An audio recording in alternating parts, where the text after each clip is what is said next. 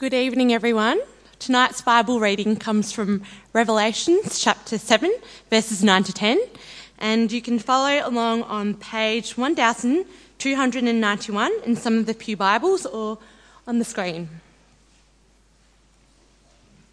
After this, I looked, and there before me was a great multitude that no one could count, from every nation, tribe, people, and language, standing before the throne and in front of the Lamb.